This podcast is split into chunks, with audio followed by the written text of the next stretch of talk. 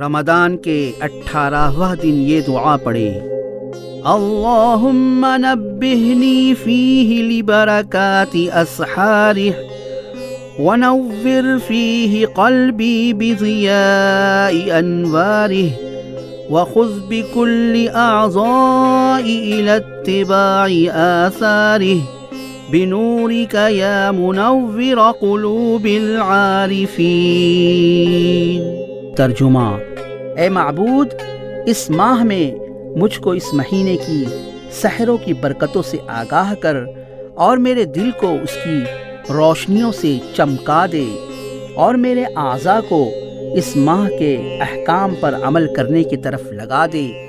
بواسطہ اپنے نور کے معرفت والوں کے دلوں کو روشن کرنے والے۔